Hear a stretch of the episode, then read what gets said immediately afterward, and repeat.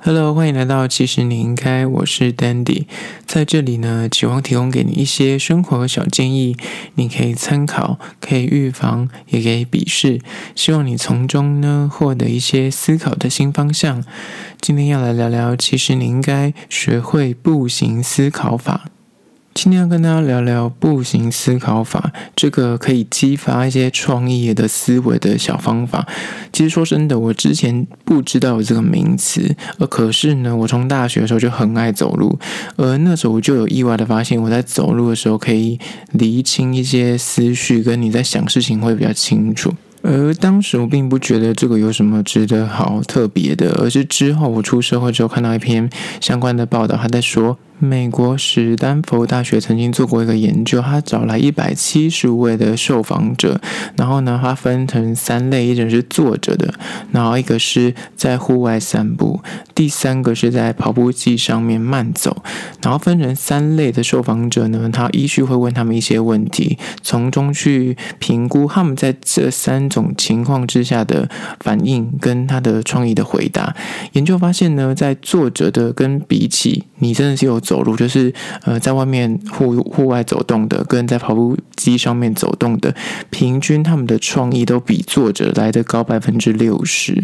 然后这项研究也指出说，受访者在问问题的时候，他的就是他如果是用走路的形式在回答的时候，他的速度跟他的回答的那个内容表现也比坐着的优异很多。意思就是说，走路这件事情，它是可以激发你一些创意，甚至它是可以让你的反应。更集中，然后可以回答的出来的内容更有趣，或是。给出一些更意想不到的答案，所以呢，这就是他们所谓的步行可以增加你思考的呃深度跟广度。而许多的艺术家，例如呃知名的音乐家柴可夫斯基或是爱因斯坦，他们其实呃就是在进入他们实际，比方在创作的时候，或者在思考一些呃比较难解的问题的时候，他们都会选择先去走走路，再回来做思考。然后像近期的那种科技巨擘啊，贾伯斯。或是脸书的创办人、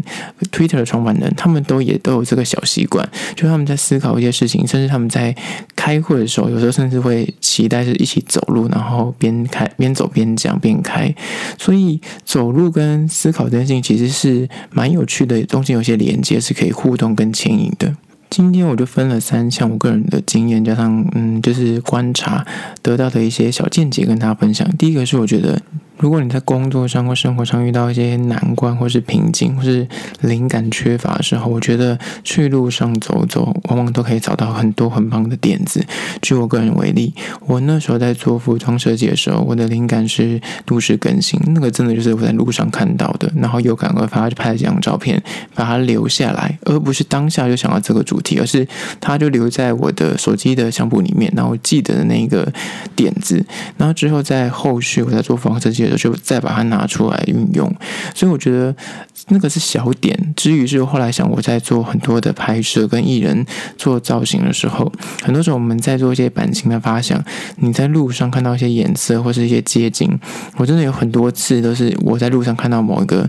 街景，然后把它拍下来，然后我觉得诶，那个地方好像可以去拍，然后我后来就真的去了。我有拍过一次是在一个很复古的理发厅，然后那个天是我真的很。意外经过民生社区的一个巷子里面的巷子，就是我真的不会。平常不会走到那里去，那你应该是去找朋友拿个东西，然后意外经过，就看到一个超级复古的理发厅。那个老板就像是那个七零年代电影里面走出来的人，他是穿的花衬衫，然后穿的白色的喇叭裤，然后系的皮带，然后梳着工整的油头，然后他外面停了一辆白色的宾士，而且是复古款式，里面的装潢就是复古到不行，都是一些浆灰，或是一些很复古凤飞飞的，跟一些很老的唱片。而且他是卖，就是唱片之余，是还有复古的黑胶跟一些三 C CD player，跟就很复古的综合在那种感觉时间凝结在七八零年代的一个理发厅，然后后面还有那种旋转灯。然后我今晚说也太有趣了吧，我就随手拍了一张照片。然后事后因为我又要拍艺人，我就觉得那个场景就是非常有趣，我很想去那边拍，感觉时间冻结在那个民国七八零年代这样。然后我就就问了，然后后来后续就真的去拍，然后我。这种例子不胜枚举。我后来有去那种画廊，或是路边的那种有色块的东西。我曾经有想说找一些有色块的景可以拍摄，然后就是也是那个时候是路上走来走去的时候，意外看到一些很有趣的紫色的凉亭，或者黄色的墙面，或是那个建筑物突然漆成绿色、亮绿色。那那些东西都是你在走路的时候，其实可以激发你一些灵感的。然后更不用讲，我后续在开服饰店的时候，你当然要去参考别人的店家是怎么营销的。有些点子真的是你必须去从你在逛街或是在走路的时候，你去发现人家，诶，为什么这间普通看起来很无聊的一个店面，可是为什么他人会这么多？就是这些东西是从观察而来的。这些灵感呢，真的就是除了你在走路可以思考之余，它也是可以激发你一些嗯、新的碰撞。如果你没有在街上去看到这些色彩，或者是看到这些景的话，其实我后续的那些拍摄可能就不会这么有趣，也不会那么的嗯，就是那么刚好灵机一动，或是天天外飞来一笔就去那边拍。所以我觉得很多时候，如果你灵感缺乏，或是你卡关的时候，去路上走走，往往是可以找到一些很棒的点子。第二点呢，就是关于说走路为什么可以刺激你的思考跟那个创意呢？因为走路其实就是某种运动，虽然它不是真的会让你那心跳一百三之类的，可是它在某个程度上，它也是让你可以集中精神。因为你走路的时候不可能睡着嘛，所以它相对而言就会让你精神比较集中一点。所以呢，在遇到一些人生的呃就是卡关的时候，我觉得你去走走路，你的那个可以刺激一下脑内分，然后让你的思考也会比较开阔。所谓比较开阔一点，就是。是你可能，嗯，走在路上，你可能会看到一些人事物。举例来说，你可能当下你觉得你人生好惨哦，怎么会这么那么这么随，工作失利，什么事都然后一事无成，然后可能又失恋或什么之类的。所以，当你走在路上，你会看到形形色色的人，你遇到那些人，或是看到你的人事物，你可能从中就会去启发到，哦，原来其实这社会上每个人其实过得不是那么的轻松，不是那么的自在，跟那么的有趣。那你自己其实也没特特别的惨，那可能是你知道，就是有点被害者的那个思维。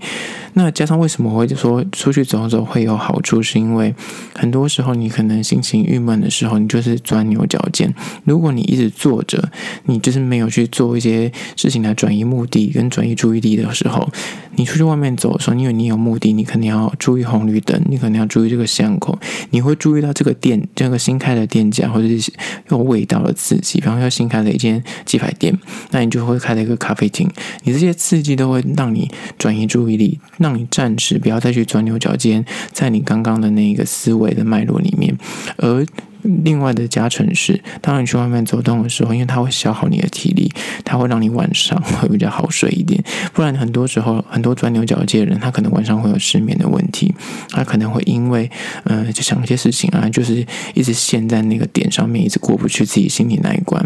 那我觉得你花点时间去外面走，看看天啊，看看新的街景啊，遇到一些新的人，你可能会借此而心情更呃有些转变。而这些转变呢，甚是在我刚刚讲的第一点，就是你可能在路上，你也会遇到一些新的点子启发。就像我每次工作要转职的时候，你可能就会有自我质疑，说我现在。换工作是好还是坏，或者未来会有点茫然，或甚至我那时候要创业的时候，也是因为我在路上走路的时候看到的一些店家，然后说：“哎，对呀，为什么人家可以开店，我不能开？就是没有那么难。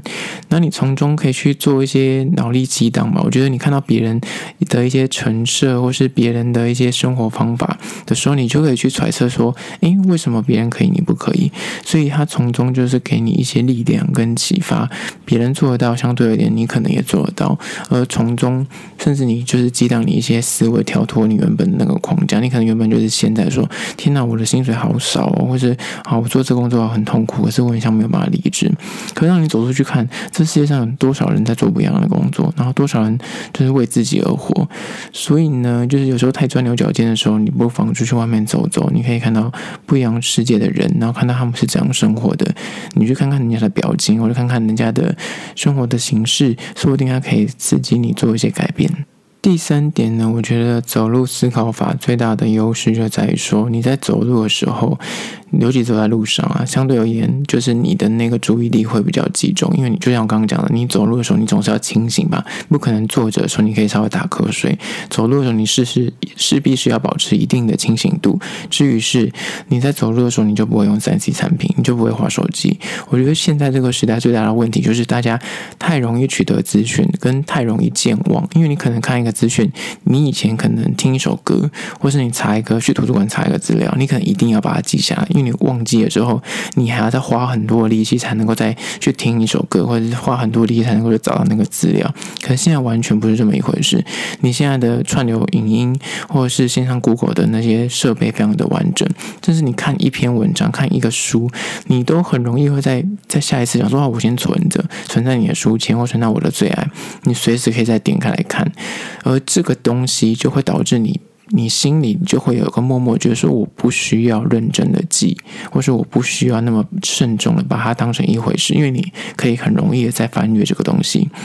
所以为什么我觉得我现在你在听流行歌曲的时候，你会觉得很多人都没有办法背出歌词，可是你回顾你十五年前或十年前你听到的歌，那歌词，即便你没有拿出那歌词本出来背，或是查 KKBOX 或什么之类的歌词，你看着它念，你都可以就直接就唱出来。可是你回顾你这一两年内听到的歌，你就是做不到，因为为什么呢？因为你觉得你随时可以再去点那个串流影音点出来看。或者看 YouTube 点出来听，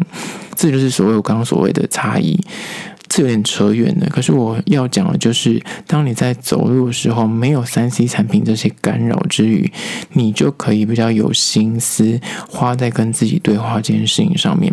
你就可以，当你在走一段路，比方你只是提早一个捷运站下车，你原本是在台北车站下车，可能就提早到中山，你从中山慢慢走地下地下街到台北车站，这个过程中，你可以走地下街，就不会有车子上的问题。那你走过去的途中，你就可以变成思考说。你最近可能遇到的一些困境，不管是感情，或是工作上，或是生活上的困境，那个困境就是在你那个走路的过程中，你可以不要听音乐，就是单纯的走路，去把他那件事情拿出来要跟自己对话，去寻找解决方案。那我觉得，如果你做过一次、两次这个训练，你久了之后就发现说，哦，这个事情其实是相对是重要的，而且它是可以让你厘清那个。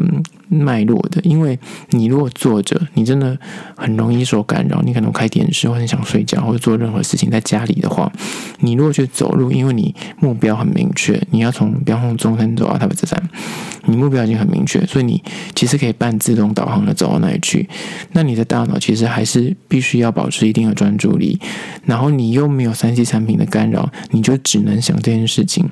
所以我觉得这件事情是对于一些如果你工作很忙碌，很多时候没什么时间可以去，就是想一些解决方案的人，或是你可能就刚好最近就是那个灵感枯竭，你就与其你坐在办公室里面一直看着那个荧幕发呆，或是你自以为你就找什么 Pinterest 的找一堆图片想要当灵感，我觉得你走在路上看到的那些人跟真实的色彩，反而能够激发你更多的灵感点子。